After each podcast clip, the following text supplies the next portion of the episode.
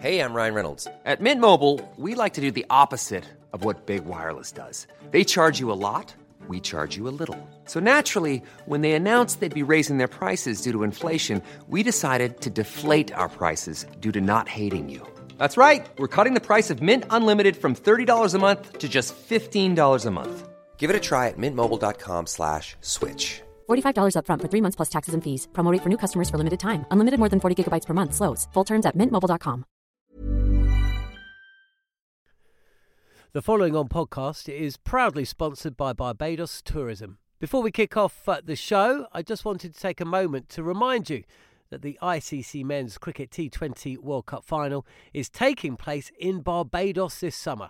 This, by default, gives all of my fellow cricket fanatics the perfect excuse to go and book a holiday to Barbados in June and experience firsthand the euphoric atmosphere at the Kensington Oval, the cricket mecca of the Caribbean.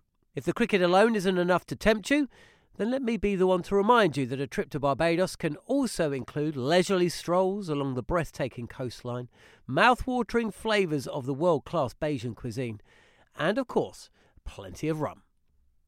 Head to visitbarbados.org forward slash cricket today to book the trip of a lifetime to Barbados, the best place to be a cricket fan.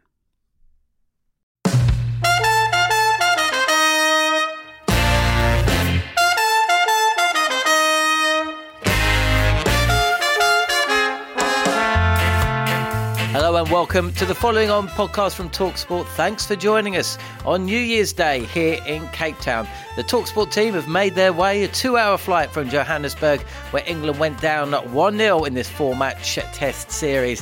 Hope springs eternal, though. Good news from the England camp surrounding illness in and around the squad, and we should hope so because the Talksport team are in the same hotel for the next two weeks. Uh, you can follow all the action starting from this, the following on Cricket Podcast are on Talksport.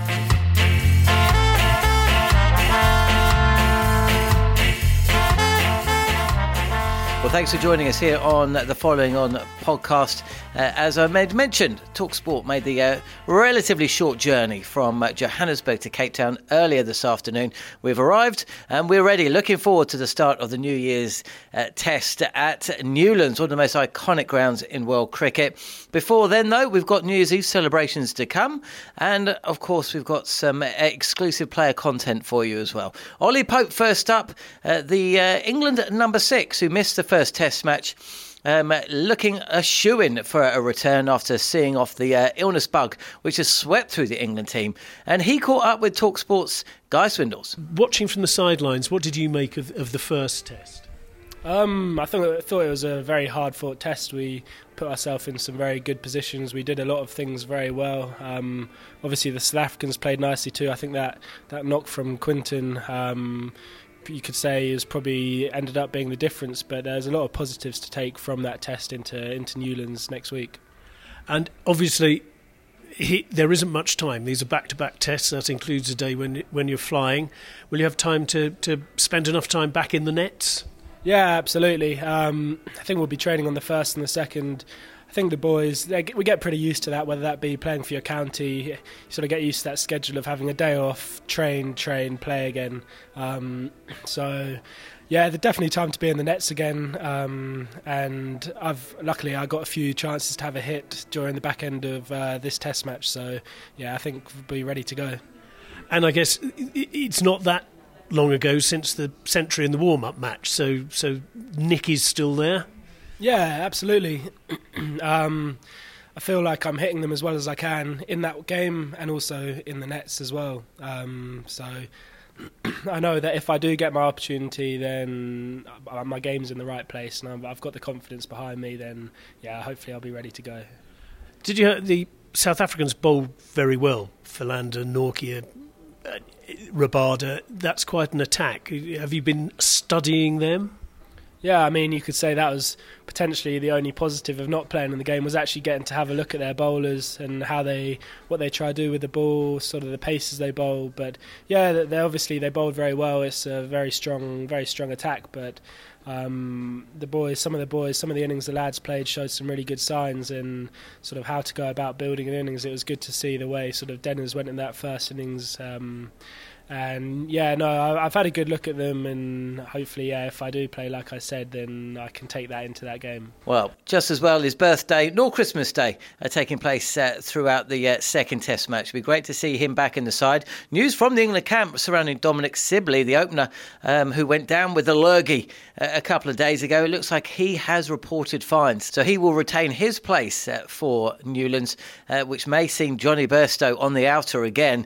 Uh, and what about Jimmy Anderson? And Stuart Broad, will they both play or will England select a spinner, uh, giving Chris Silverwood, the coach, a huge decision? Uh, we will be in and around the England camp for the next couple of days. We'll be at Newlands on the first and second, um, uh, speaking to some of the players, South Africans as well. There's a, a whole bunch of them being put up to the, to the media on the 1st of January, so I don't think there'll be too many uh, heavy heads tomorrow. I think the uh, festivities on New Year's Eve will be kept to a minimum as England and South Africa uh, lock horns again in just three days' time. Now, uh, for those of you who missed our lunchtime offering on day two in Centurion, a chance now to revisit Neil Manthorp and Jarrod Kimber and thanks to BT Sport, uh, Jarrod Kimber sat down with Mike Procter in the build up to this test match. Uh, the reason? Well, a new film out on BT, Ban the Tour. It's 50 years since uh, widespread protests in the UK, Australia, and New Zealand were heaping pressure on the governments of the day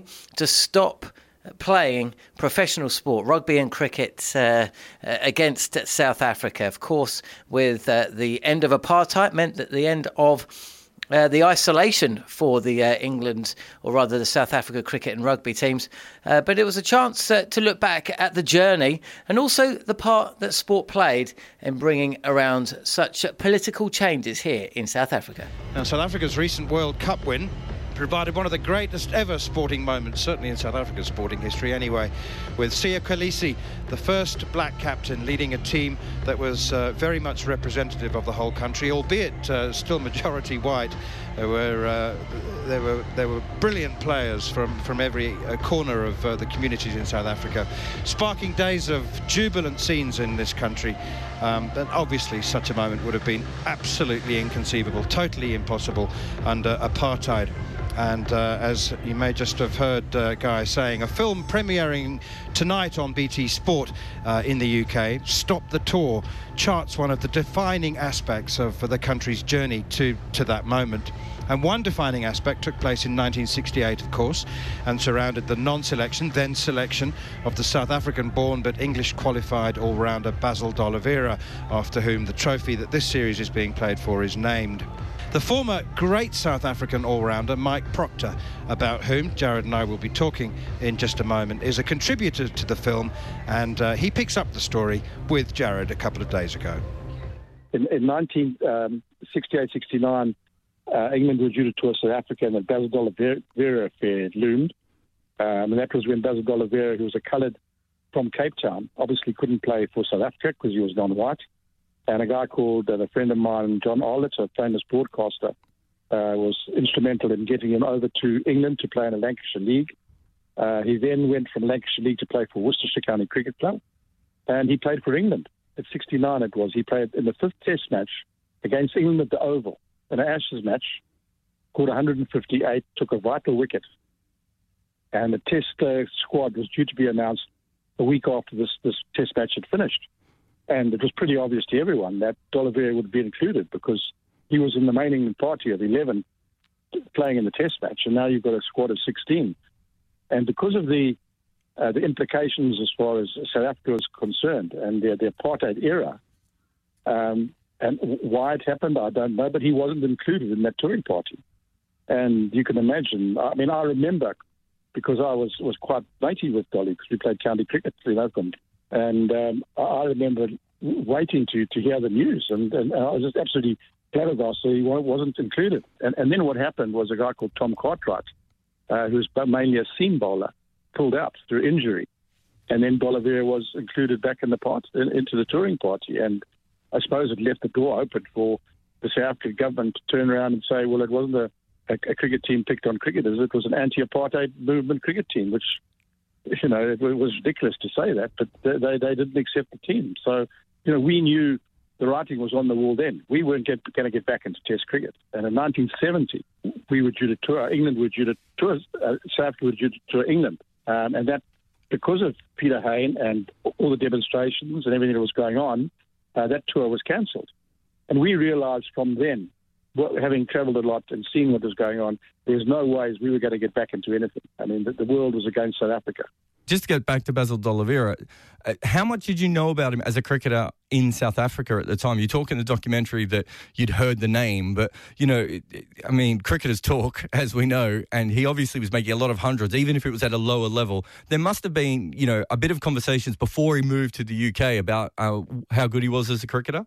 Well, not really. Funnily enough, you know, his name was sort of mentioned. Um, but but again, you know, we we played our first class cricket, and they the Colours played their cricket in Cape Town. Um, his name appeared very briefly. We didn't know how good or how bad he was, or you know how really good he was.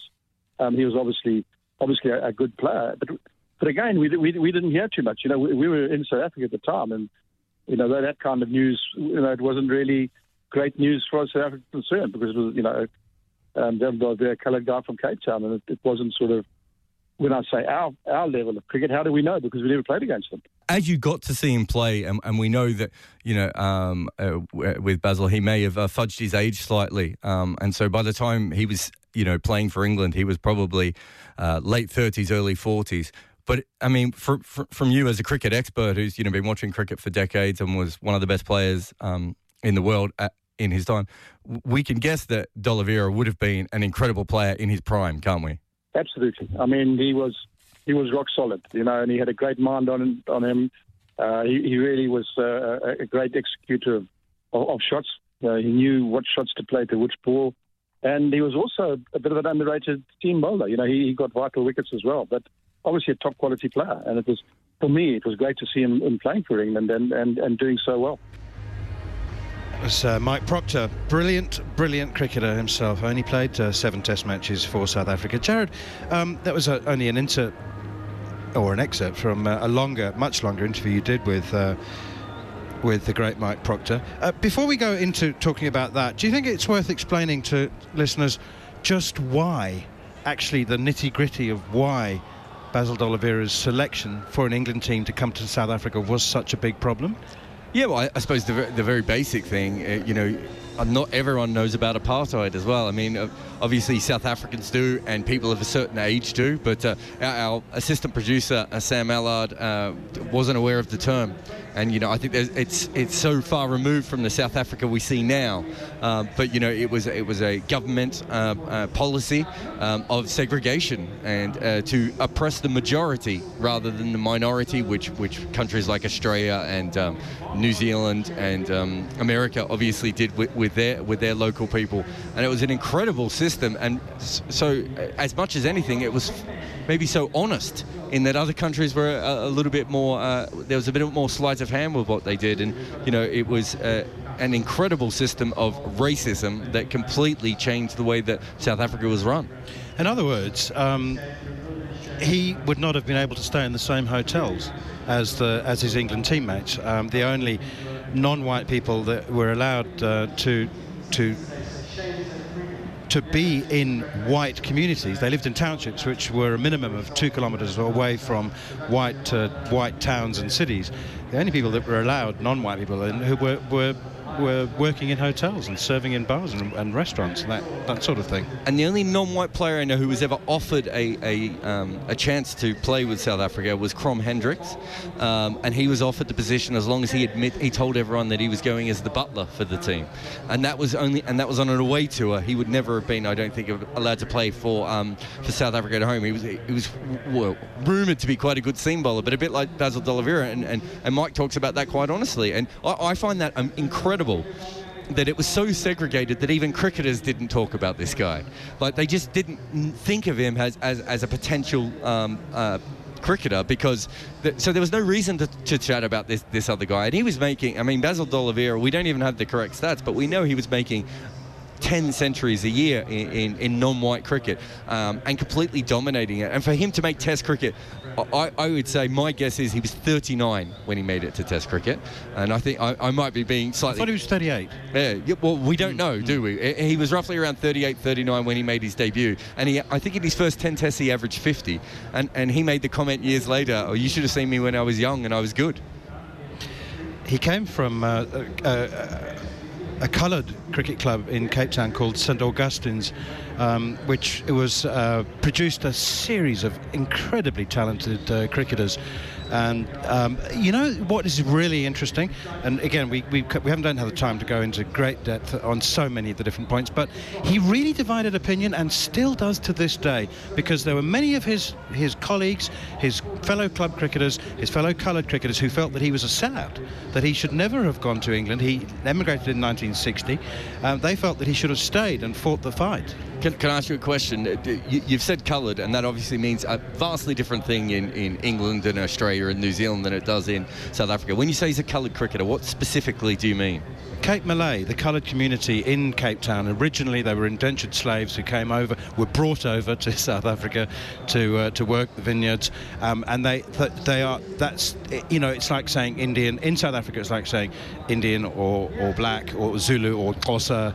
Um, so coloured is a particular um, community of people. It, it, doesn't refer to mixed race or anything of that that nature. They, they are the coloured, Cape Malay.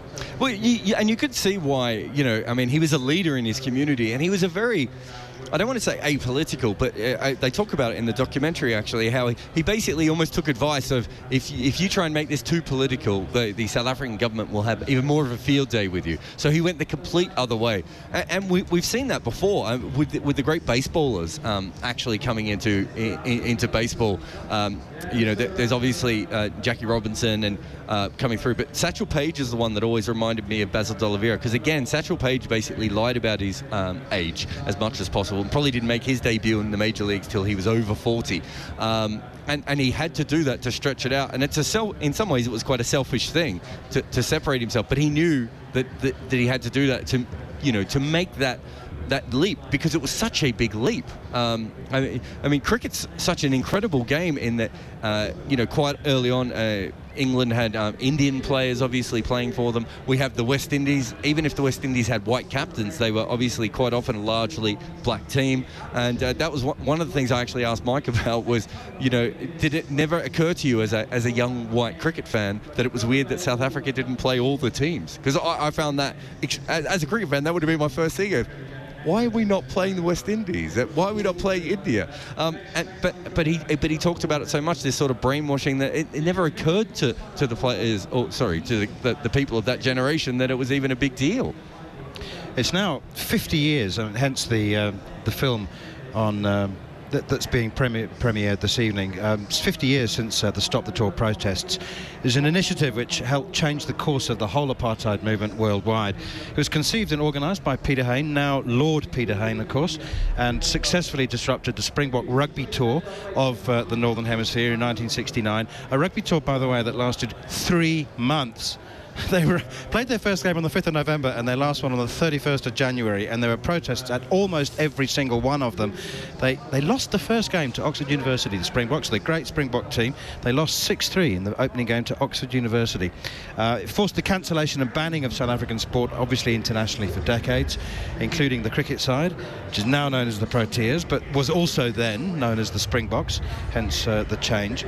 Anyway, uh, Mike Procter, as we've heard from already, played seven Test Test matches for South Africa uh, and also featured for the rest of the world.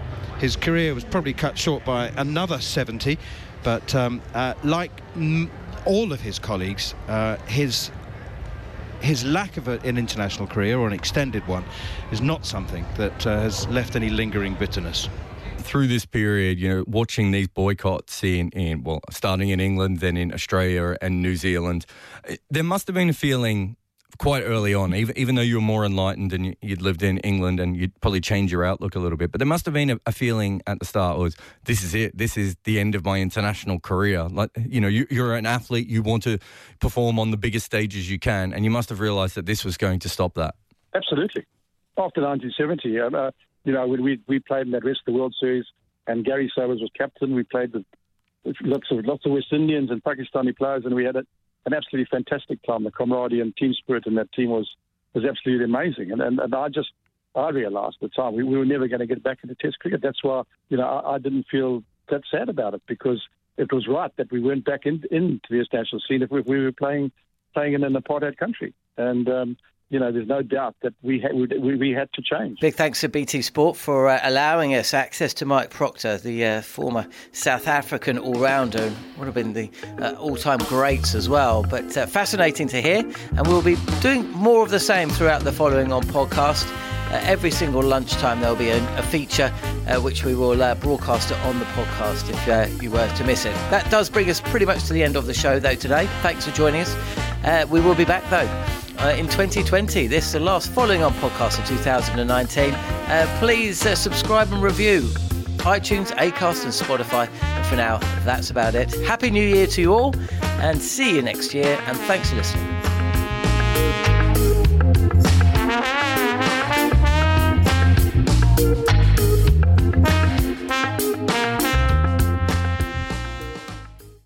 The following on podcast is proudly sponsored by Barbados Tourism, and this is your gentle reminder that Barbados is the best place to be a cricket fan. With eight matches from the ICC Men's T20 Cricket World Cup Series taking place in Barbados this summer, including the final, you can experience the summer of a lifetime by booking today. Aside from immersing in world class cricket in the sunshine, Barbados is the dream destination for all travel enthusiasts. It is where adventure meets paradise, the culinary capital of the Caribbean, and better still, the birthplace of rum. If you're keen to unite with cricket fans across the globe for what is set to be an unforgettable summer, then head to visitbarbados.org forward slash cricket today. Planning for your next trip? Elevate your travel style with Quince. Quince has all the jet setting essentials you'll want for your next getaway, like European linen, premium luggage options, buttery soft Italian leather bags, and so much more. And it's all priced at 50 to 80% less than similar brands. Plus, Quince only works with factories that use safe and ethical manufacturing practices. Pack your bags with high-quality essentials you'll be wearing for vacations to come with Quince. Go to quince.com slash trip for free shipping and 365-day returns.